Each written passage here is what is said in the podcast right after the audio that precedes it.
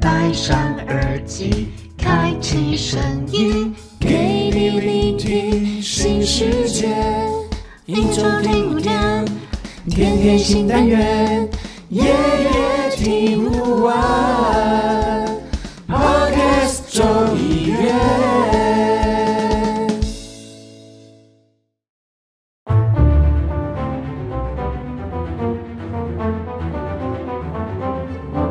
你以为？早餐店阿姨叫你帅哥是真的，其实她只是想要你多点一杯大冰奶。你以为学妹说要去洗澡是真的，其实她只是不想跟你聊天罢了。你以为是真的，其实都另有阴谋。欢迎收听《大英帝国》。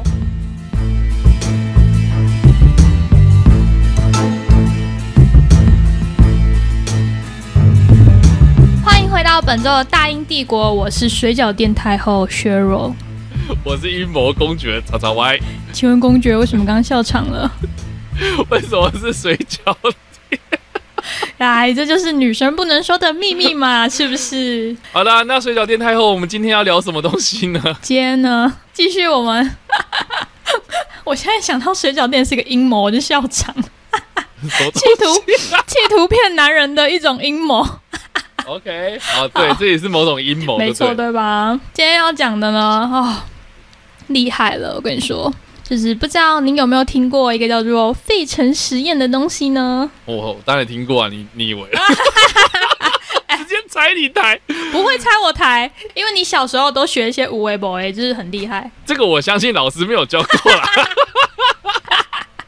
哎呦喂、啊、！OK， 费城计划这个东西。呃，我们在讨论这个东西之前，嗯、我想问水饺店太后，请说。只有你之前有听过这个东西吗？我有听过，但是因为美国太多的计划，我常会把他们就是搞混。你知道，你看有费城计划，然后有曼哈顿计划， okay. 还有就是一个叫飞马，就是你知道他们很多很多计划，所以我都会乱猜你的，就乱。乱接，然后我可能会以为说，哦、就是费城是在研究 NASA 太空啊，或者是什么曼哈顿，其实真的混来混去。我以为你要说费城计划是在研究费城人们之间的生活之类的，不是，就、哦、是我会把那些军事的东西搞混。对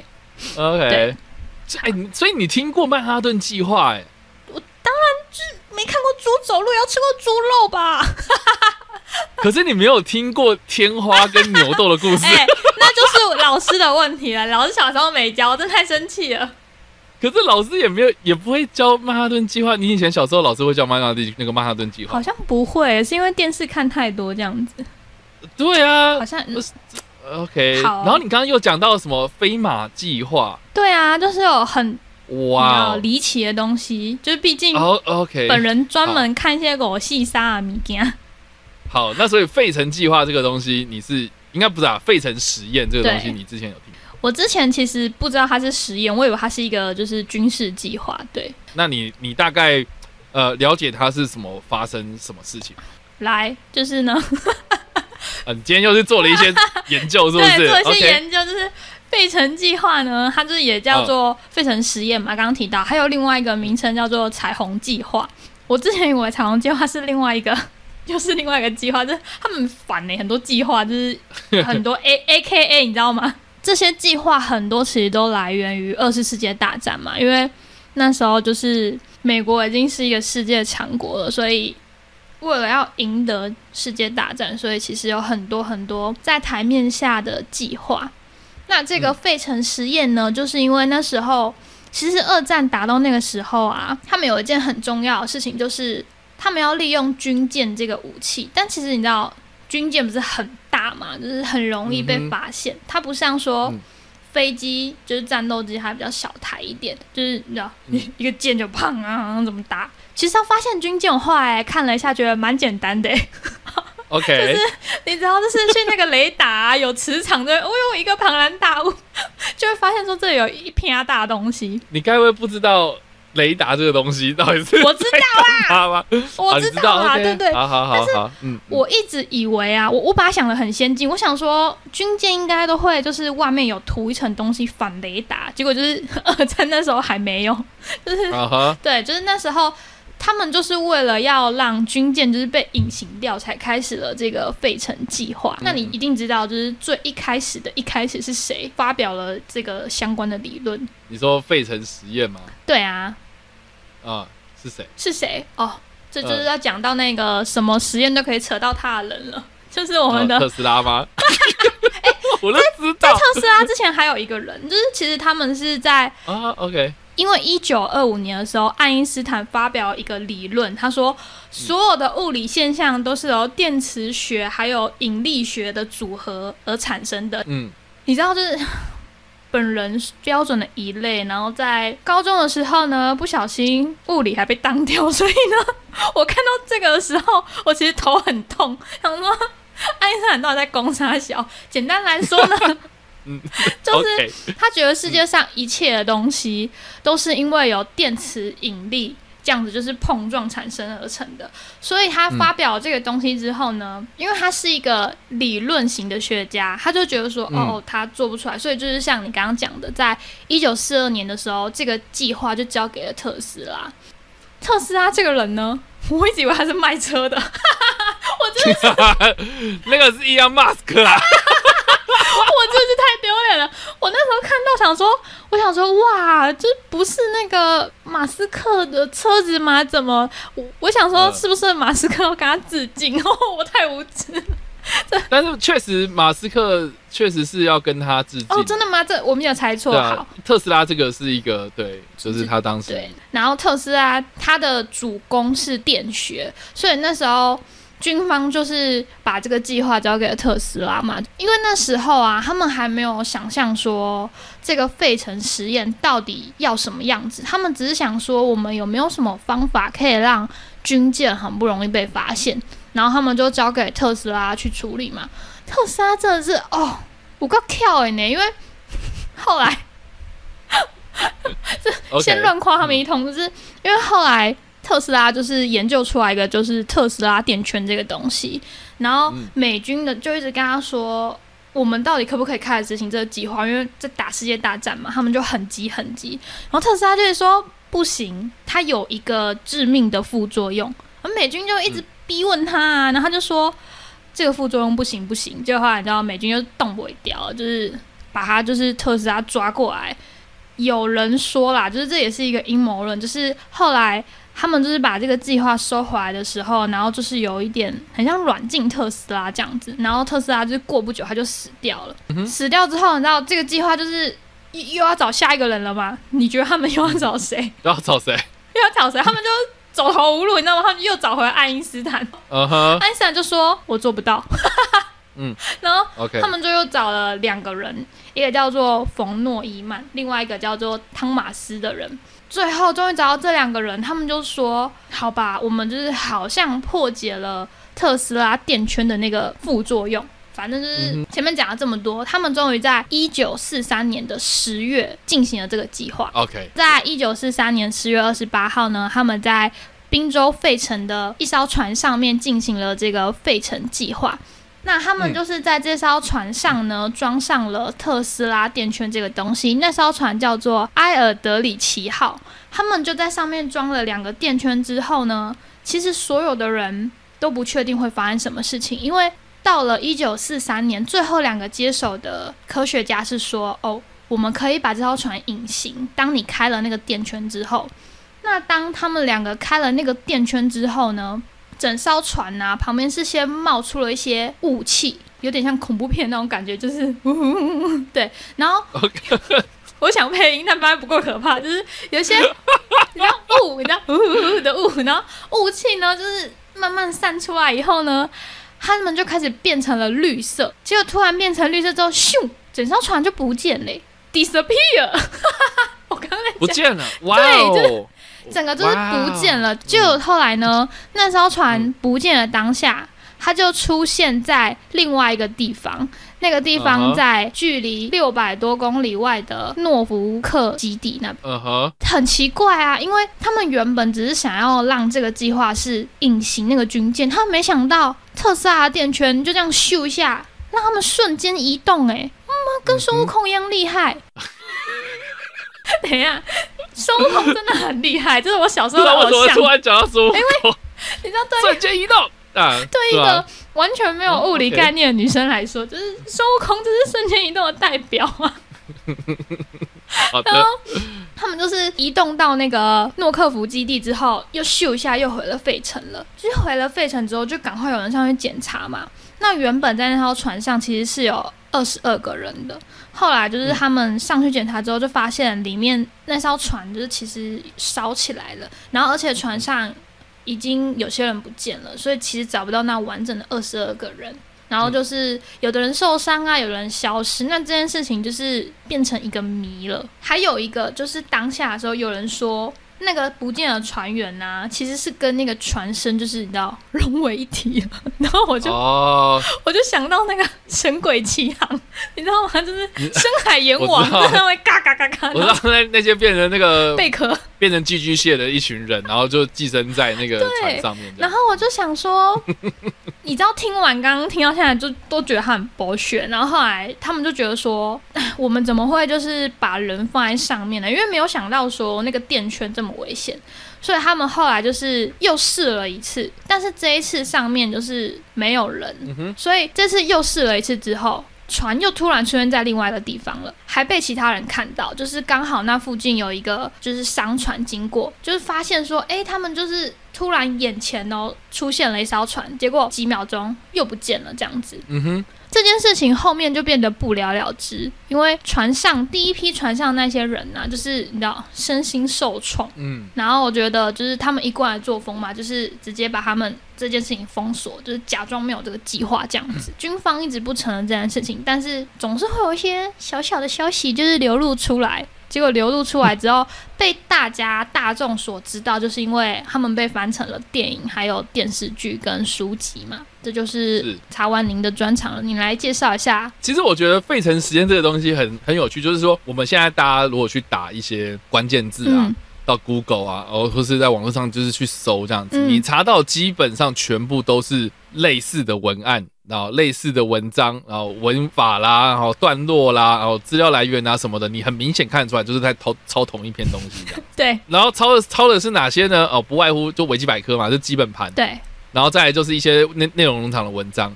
然后我就心里就想说，我想要找到的是一个最最最最最原始的，到底是从哪里，就是不可考这样。大家可以去哦，这个维基百科啊、哦，它可以选语言嘛，哦、嗯，然后就是选英文的部分。你就看到，我觉得英文写的我蛮完整，而且他甚至还把你刚刚说所谓的那艘船“艾尔德里奇号”，哦，他真的很难，对对，艾尔德里奇号他的所有的东西全部就是他都有把它记录下来，我觉得蛮有趣的。就是说，这个我们大英帝国在讨论阴谋论这件事情的时候，很多东西就变成都市传说。那都市传说有一个很重要的。很重要的一个元素哦，我觉得它就跟那个以前我们讲说什么啊，那个我朋友讲哦，我我听谁说，然后只是现在因为这种散播管道变成网路哦，所以它又变得更快，嗯，然后呃网路又有很多那种快速传播的那种能力嘛哦，所以就是呃你可能这一个网站哦没了，然后下一个网站又出现，所以它不会消失，所以这件事情就一直流传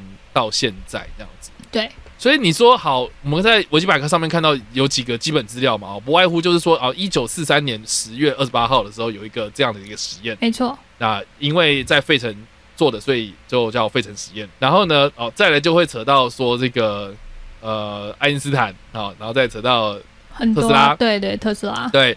对，然后再扯到说这个呃。那个他们做了两次实验，然后第一次实验，然后传送失败，然后有很多人就是镶在那个船体之中。对对，然后第二次就就也是一样哦，就是出现在哪里，然后又回来，然后再再就讲说哦，这个美国封锁消息。嗯，但是老实讲，我觉得这些东西你可以直接去查一些东西，就可以直接把它破解掉。我我觉得最明显就是说，好，那我们就去查艾尔德里奇号这艘船到底有没有去去过费城嘛？对，或是或是它到底。这艘船到底是怎样？我我必须老实讲，就是说这艘船是真实真实真的有这艘船，对对，真的有这艘船。然后这艘 这, 这艘船也有确实服役过哦，它基本上就是在二战期间，然后在地中海哦，就是呃同盟国嘛哦，就是盟军他们在北非、南欧这部分，然后就是航行。哦运送物资啊、人员啊这些东西，所以他不是嗯实际上有参与过战争的这样。那啊，他实际上有参与过战争的，呃，最近最近的一次就是一九四五年，也就是战争快要尾声。我们都知道第二次世界大战结束是一九四五，对对。然后他从地中海，然后到了太平洋，有协助这个太平洋战争，但是他也不是在那种第一线的军舰这样子。嗯、而且呢，呃，他结束这个美军的服役之后呢，他在一九五一年的时候是根据一些法条啊，就是一些援助法案、啊，然后就是呃，美军就转移这艘船给希腊，哦，所以这艘船最后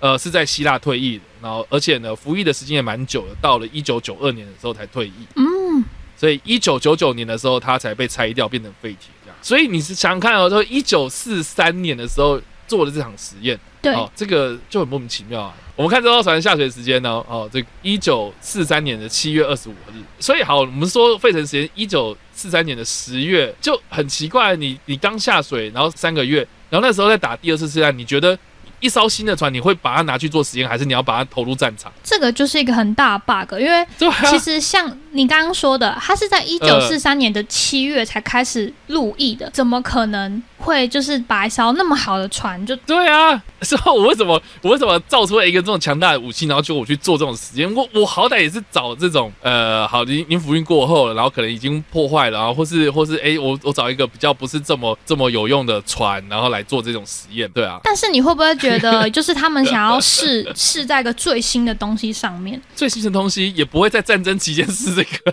感觉他们想要就是让这个最先进的技术在一艘最好的船上。OK， 就是有可能就是反向思考这样子。OK， 好，或许有可能，嗯、我觉得好，你这样讲，我觉得好，我我可以被说服。就是我其实有感受到，他们那时候对于这个计划很急迫，是因为、嗯、你看哦，他们一九四二年把这个计划交给了特斯拉，嗯、然后特斯拉就是一直说不行不行，然后你看他们那时候二次大战其实打一九三九到一九四五年，只是打六年，他们都是大家都很想要赶快结束这场战争，所以其实美国很想要赶快研发出一个就是你知道最强的技术，所以那时候他最后又找了两个科学家，终于在一九四三年八月说可以的时候，是因为官方有给他们一个 deadline， Okay. 所以他们才在 deadline 前几天说哦，就是有点赶鸭子上架的感觉，对， Okay. 我觉得是这样子。但是这件事情其实跟你刚刚说的那个大 bug 也是叠得起来啦，就毕竟因为它现在变成了都市传说。好，反正就是那个大家想要怎么解释哦，好了，也是可以解释的过去啦，因为至少 对, 对，至少不是说什么啊下水的时间，然后跟那个实验时间是对，是是有可能的，好吧？那这个就这样，然后再来，好、哦，就是说这个特斯拉这个东西啊，应该说这个人呐、啊，哈、哦，不是说这个这个人，他发明的东西或他研究的东西，我觉得现在有越来越多人把它神格化，大家可以去想一下，就是说我们以前在上物理课的时候，我们有没有学到什么交流电跟直流电？哦，我被当啊！啊，你被当？国中的时候，物物理课总呃啊，国中我没有被当，对对对，就是我知道交流电跟直流电，对。啊、好，那那我们就让水饺店太后，然后来聊一下，就是什么是交流电，什么是直流电。跟你说，我只有听过，但我完全不知道他们，我只知道一个电可能会滴滴滴香蕉是吗？我现在有做手势，但是大家看不到。然后另外一个是哦，你说右手定着哦 ，OK， 好。对，然后另另外一个就是平行嘛，你知道两条平行线不会碰到对。是这个意思吗？香蕉跟直流。哦、好，你好，你哎呦，你不要再第一个一类了，好不好？我真的是没有没有要崩溃了。我我觉得你讲的很好，我觉得你讲的很好啊，就是它是后来衍生出来的东西啊。但是交流电好，那那你们一个概念是我们一般家里它做出来的电是交流电还是直流电？我不知道，应该是交流吧？是吗？是交的吗？对啊，是交流啊，是交流啊。那为什么交感觉交的不太危险？但是我们我们一般的电器是用交流电还是直流电？你说大的电器吗？就应该是交流吧，交流感觉比较安全，我觉得。嗯、没有没有没有没有，全部都是直流电。我这两个差别在哪？老师快点开示我。来，好，就是交流电它的它它的意思就是说，这个电啊，哈，就是电它是有电流的嘛。啊，电流我们简单来讲，我不是讲的那么准确啊、哦，或是什么科学定义，嗯、但是基本上就是说，电流它是有方向性的。那交流电它就是呃一下就是从你知道 N 极到负极嘛，对不对？有那个 N N 到 S 嘛，南极、北极到北极到什么南极啊，什么有的没的哦，就是这个的方向性它是会一直变的，嗯，啊、哦，交流电是这个特性，那、啊、直流电的话就不是，它是有一个方向性在的啊，固定就是电压高到电压低，哦，嗯、呃，那为什么我们的插座出来是交流电，可是我们平常用的电器是直流呢？呃，很大原因是因为我们的电它需要稳定嘛，对，它需要有一个一个方向性，我们才会通电啊，不是吗？我们以前那个电灯啊，或什么，我们那个灯泡啊，接电池啊，那种小时候做实验，对不对？我们一定是会正负极去接嘛。但如果你去一下接正，一下接负，一下负又接正，什么有的没的，灯泡绝对不会亮啊。所以呃，这个我们任何的一个灯电器啊，基本上都是吃直流电。嗯、那为什么我们要有交流电呢？哦，很大的原因是因为当时的这个呃发电技术，它是用线圈感应电流出来的。对，大家如果有在上高中物理的话，也都知道这件事情啊，就是说那个线圈旋转啊，这个这个会感应交流电出来，这样子，感应电流出来啦哈，这个就是发电机的原理啊，所以你要转它这样子嘛。那你在转的过程之中，如果你是用那一种一个像是圆筒状的线圈呐、啊、哈，就是缠绕在一个圆筒的上面这样子，嗯。然后里面也是另外一种相对的东西，然后去跟它旋转，那出来的电就是所谓的交流电啊。但是我们一般小朋友在学，比如说以前我们四驱车，然后要缠那些线圈啊，哦那种马达啦，哦这种东西，哦基本上那个是直流电的发电机这样子。哦，对，天哪，那个是构造不一样。那为什么要有这种构造不一样呢？哦，这是因为那个我们在做远距的电力传输的时候，其实交流电比较不会耗电。可是它乱冲不是吗？它不是没有个固定方向？对啊对啊对啊，但是但是它的电能的损耗率是比较低的，所以我们的高压电塔啦，哦我们那个、呃、发电厂出来到你的家户的时候了，基本上都是用交流电的形式在传输。那这个东西可以牵扯到一个啦，就是说特斯拉曾经跟呃这个西屋西屋电器合作，嗯、然后呢呃西屋电器呢就是跟爱迪生电力公司是对头。然后当时呢，爱迪生他是这个呵呵支持直流电的哦，所以呢，我们也都知道说爱迪生他势力庞大，对，所以他就是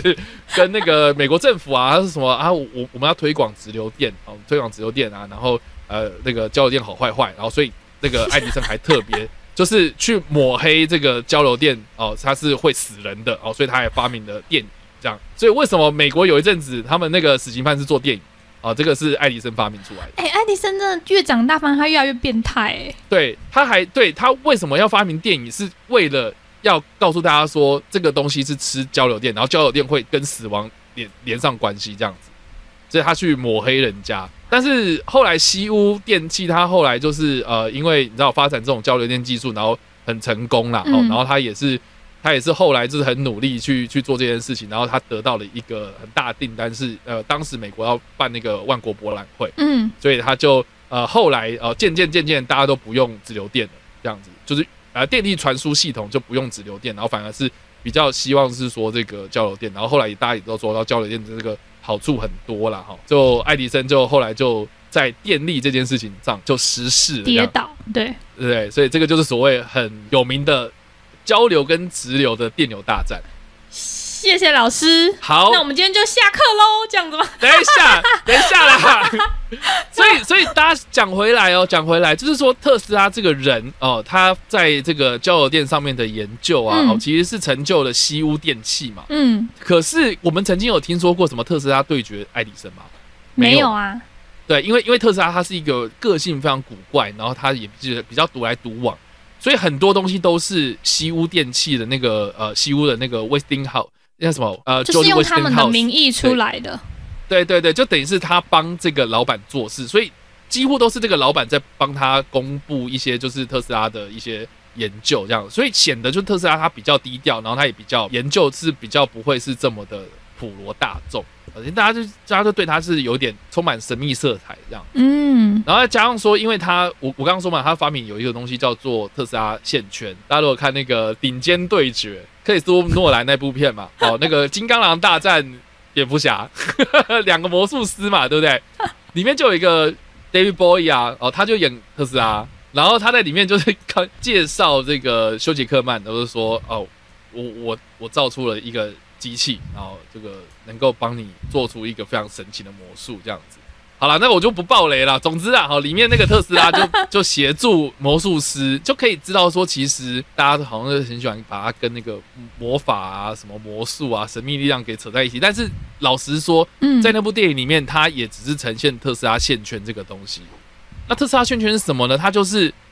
它就是产生高压电啊，但是低电流，然后高功率的交流电力，就就就是我刚刚说的哦、啊，就是为了交流电传输、电力系统传输所发明出来的东西而已。所以老实说，哦、啊，你要把费城实验，你要把这些什么啊隐形啊什么有的没的，跟特斯拉或是他特斯拉发明的特斯拉线圈扯上关系，这两者是不是等号？很远。对，就是我敢打包票，就是很多人看到那个费城，然后很多人看到特斯拉，然后看到特斯拉线圈，就会认为就是哇，特斯拉线圈超级神，有的没的，就好啊。实际上没有那么神啊，它就是跟我们生活息息相关，就对，就是这样子而已。所以我是觉得，好，你要你你就是有点像是你知道吗？哦，就是把一件事情然后说得很复杂的，看起来很专业。比如说，你知道什么叫做呃香米佐蹄旁类偶蹄目？控骂崩啊，就是控骂啦！哎呦，对，就就是卤肉饭嘛，对吧、啊？对啊、所以我我的意思是说，就是啊，你扯到特斯拉，然后听起来很炫啊，然后就是骗那些不懂特斯拉的人啊，就是这样。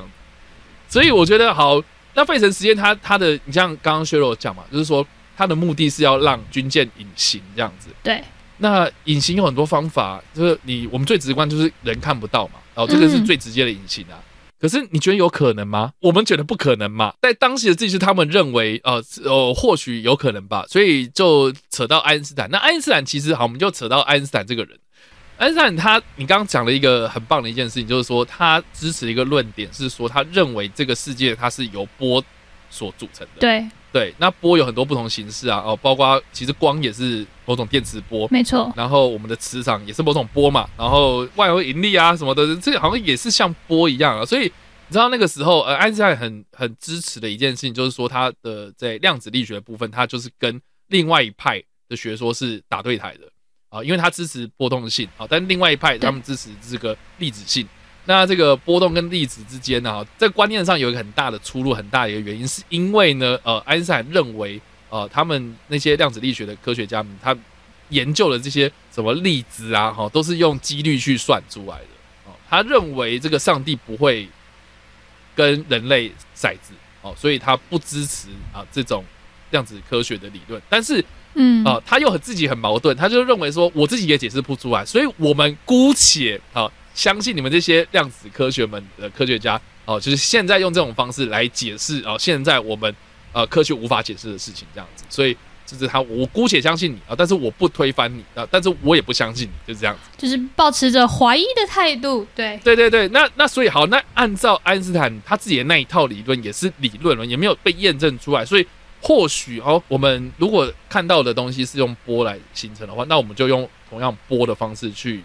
抑制它，那或许就有可能隐形了。所以你刚刚说的那个科学理论背后其实是这个意思、呃、因为人现在不知道我们造就了一个强大的磁场到底有没有可能去抵抗我们人类所看到的电磁波这种光的东西。嗯，所以基本上是这样。谢谢老师，您真的是 OK 解开 了, 串起來了吗？就是一类族。对，串起来了哈！电磁学串起来了，就是我对 okay, 你就是那个 you are the key, you know 但是但是你知道哈，你你刚刚有讲到另外一件事情，就是说雷达这个啊，嗯哦、雷达一开始啊、呃、不是杀蟑螂那个雷达，就是雷达它一开始被造出来的东西，哦、它的原理，它的原理是什么？你你知你你知道吗？就是它打一个东西出去，如果说。他感受到有真的有一个东西在那边，他就会反弹，他就在接收到一些微弱的电波回来，这样子吗？对对对，很好很好很好，对的，没错。但是一开始的雷达其实是声波。你说海豚发出来跟其他海豚沟通的那一种？对，类似。哦，它其实就有点像是船的声呐这种东西，就是我打了一个、呃、砰这样一个声音，然后出去之后，然后反弹回来，然后我接收到这样，我就可以算到依照这个声音的传播速率，然后去。取得这个距离，所以我们为什么会有雷达这个啊、呃、这个原理嘛？那那所以如果你从声波变成是电磁波，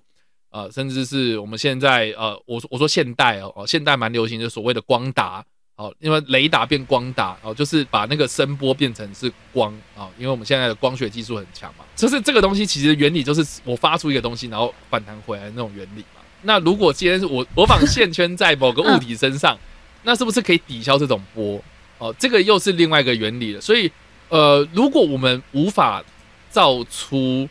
呃视觉上的隐形，那或许我们在雷达上面可以造就另外一种隐形。对，那所以这个也是另外一种。哦、所以我觉得费城实验它的基础哦。呃，其实是有科学根据的，就是说我们现在的军舰啊，我们现在的任何的武器啊、哦、兵器啊这种东西，嗯、他们都希望说能够呃这个匿踪嘛，哦，就是让那个敌人不会看到我们这样子，对对对，那那就有很多不同的这种这种黑科技出现啊，对啊，那但是为什么现在哎我们我们去军港哦，我们不会看到某一艘这个军舰隐形嘛？不会啊，对啊，可是为什么我们会说它是隐形军舰，我们是隐形战机或者隐形什么东西这样子？啊，就是因为它是在雷达上看不到。那现在我们去看那些军舰，它有绑什么线圈吗？没有嘛。但它也是可以隐形啊。绑的它感觉很蠢哎、欸，很像这很智障啊。那那那为什么啊？为什么它可以隐形？是因为我们现在的呃军舰的的这个设计外壳的技术，其实是有点，比如说呃，它尽量不会有这种有棱有角的东西，它会变得是比较光滑或是比较平稳的、平平顺的表面，嗯、然后让。这个，然后甚至会有一些角度，所以就让这些电磁波啦，哦，让这些雷达的这些侦测的东西，然后反弹，不会反弹回去原本发射的那个地方。用这种方式，就比你缠什么线圈就好多啦，懂吗？缠线圈好像金华火腿。对，所以我我那个是那个是绑绳子，你说东坡肉是不是？对。对，所以所以我觉得，我觉得费城实验它的科学根据是因为当时他们认为，哦、呃，线圈啦、啊，哦，电磁。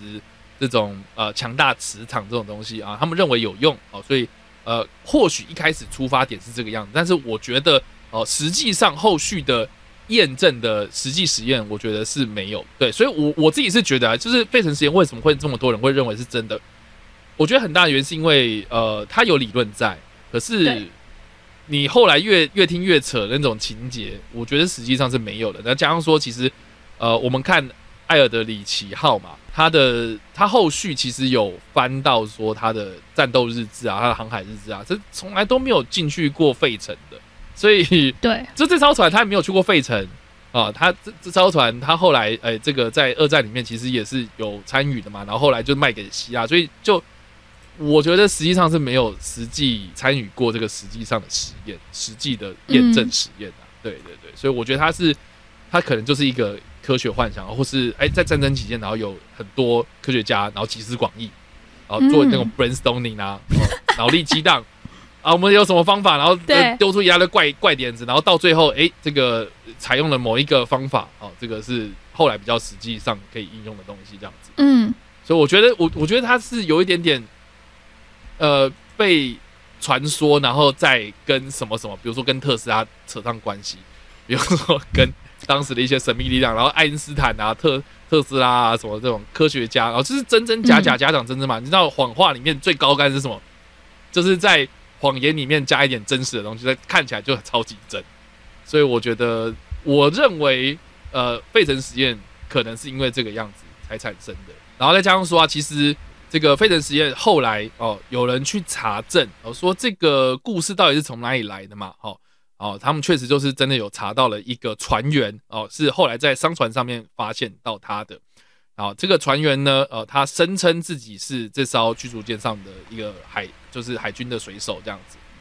然后他后来呢，哦，也承认这个故事他编的。然后他就把这个编造的故事呢，嗯，哦，转告给有一个叫做莫里斯杰塞普的小说家，也就是呢，哦，费城实验的始作俑者。就是从他的这本小说出来的，嗯，对，就是这个样子。所以我觉得，你看，你看，这个我讲了一大圈，回回回啊、呃，回到了这个人身上啊，基、呃、基本上就是一个虚构故事啊。结案。可是我觉得你刚刚讲的很有道理的一点是，嗯、这个东西会让人家就是这么相信，是因为它的基础理论是真实的，一直到现在，我们都相信爱因斯坦啊，他是真的人啊，特斯拉就是也都是很有名，但是。其实这件事情还有另外一个阴谋，就有点像是我们在第一集说到的，会不会这件事情从头到尾又是美军自导自演？哦，你说，你说，呃，这是个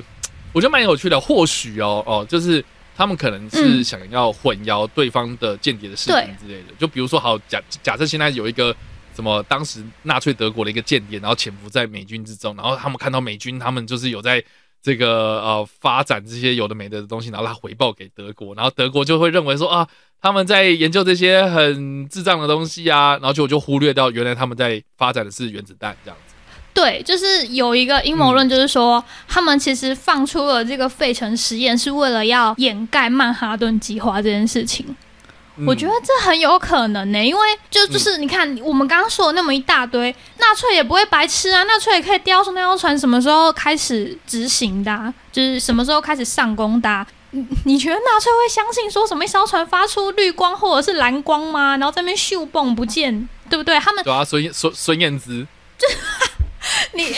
时候。那时候有孙悟空了吗？对不对？那时候也没有七龙珠啊，他们怎么会相信这个东西？呃、所以有一个是说，他是为了要让曼哈顿计划完全不被敌军发现，这个就是这件事情，我觉得还蛮有可能的、欸。对啊，试出了一个烟雾弹。对，而且就是你知道编的煞有其事，就是。那我觉得其实蛮有道理的，老实说，如果如果如果是朝这个方向走的话，我觉得一切都说得通啊。我也觉得一切都说得通，因为你看、啊、曼哈顿计划完全没有被发现，对吧？就它是一个成功的计划。好，所以我们就结案了啦，就是费城实验就是一颗烟雾弹啦。对，但是我觉得蛮有趣的是说，因为因为其实费城实验里面这艘船、啊嗯、在很多的影集啦、电影啦、影视作品里面会发现，啊，甚至是有些游戏或是小说，嗯。对，像近期我看到费城实验的这艘船哦，是是在那个洛基，就是那个漫漫威的最新影集啊，嗯、洛基这这出剧啊，里面就是呃，这个洛基他到了一个、呃、多元宇宙的一个呃集中的一个地方，好的，对，多元宇宙。然后呢，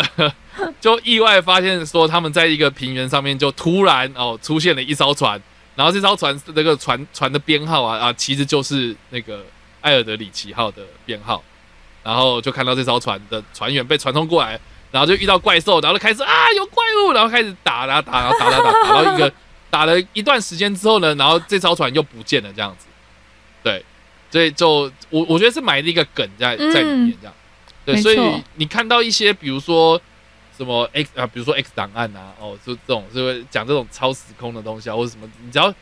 几个关键字嘛，哈，嗯，对吧？超强磁场啊，哦，宇宇超强什么宇宙啦，多元宇宙瞬间移动啊，消失然后又出现啊，等等的这些东西哦，基本上可以扯到费城实验啊。嗯，真的，我觉得蛮有趣的，就是说其实费城实验额外，呃，我们也可以提到的是一个叫做蒙托克计划，就是呃，这个计划常常会跟费城实验绑在一起，很大的原因是因为我们都知道说费城实验他想要做隐形，然后他想要瞬间移动。对，那蒙托克计划呢，其实也是在二战期间啊，他们或是在冷战之后，就是冷冷战期间啊，二战之后冷战期间，他们想要去这个从事所谓的心理战，嗯，对，心理战。然后呢，呃，就可能意外的哦、呃，这个开启了时光旅行啊，哦、呃，时空穿梭啦，然后或是也是对一个一个什么异世界的大门，然后开启了异次元。然后基基基本上，我觉得也蛮有趣的，就是说有蛮多的那种冷战的嗯为主题的影视作品，像呃最有名的 Netflix 上面的《怪奇物语》啊，哦，它里面那个 Eleven 哦，它就是参与了蒙托克计划。然后呢，呃，他们那个研究机构里面为什么会有那些怪物啊？也是因为蒙托克计划，他们开启了这个异世界，然后就让很多怪物跑进来了，这样。很扯啊，就是我觉得很扯之外啊，哦，这些东西其实也是有凭有据的，因为呃，大家也可以去查一下所谓的蒙托克怪物，它是在二零零八年的的七月的时候呢，就是美国的一群纽约长岛的一些居民，他们在海滩上面然后发现了一些不明生物尸体这样子，嗯、对，然后这些不明生物的尸体，然后呃，就是美国官方嘛，哦，他们他们就就是通知。呃，这个警方啦、啊、或者什么，然后就是就就就来查证这样，然后就有发现说，哎、欸，这个尸体怪怪的、嗯哦，就不像是我们现在所认知到的一些生物的样子。然后他们就说，应该说美国官方就是回应这些居民，就是说啊，这个是猪的尸体这样子，啊，只是可能被海水泡烂了，没有没有表层的，所以它看起来很恐怖。哦，对，可是你如果大家仔细去看那个照片的话，就发现说，呃，它有五只手指头，对，可是猪它是蹄嘛，对。对对对，所以他没有他没有手指，但是那哎、欸，那看起来像猪，确实像看起来像猪，可是他为什么会有手五根手指这样？所以就让这个蒙托克计划，然后会开启异次元大门，然后放这些怪物进来，啊、呃，这些谣言就开始不胫而走啊。所以为为什么蒙托克计划在两千年之后越来越多人去讨论？我觉得很大原因是这个。嗯，所以我觉得，我觉得更有趣就是说，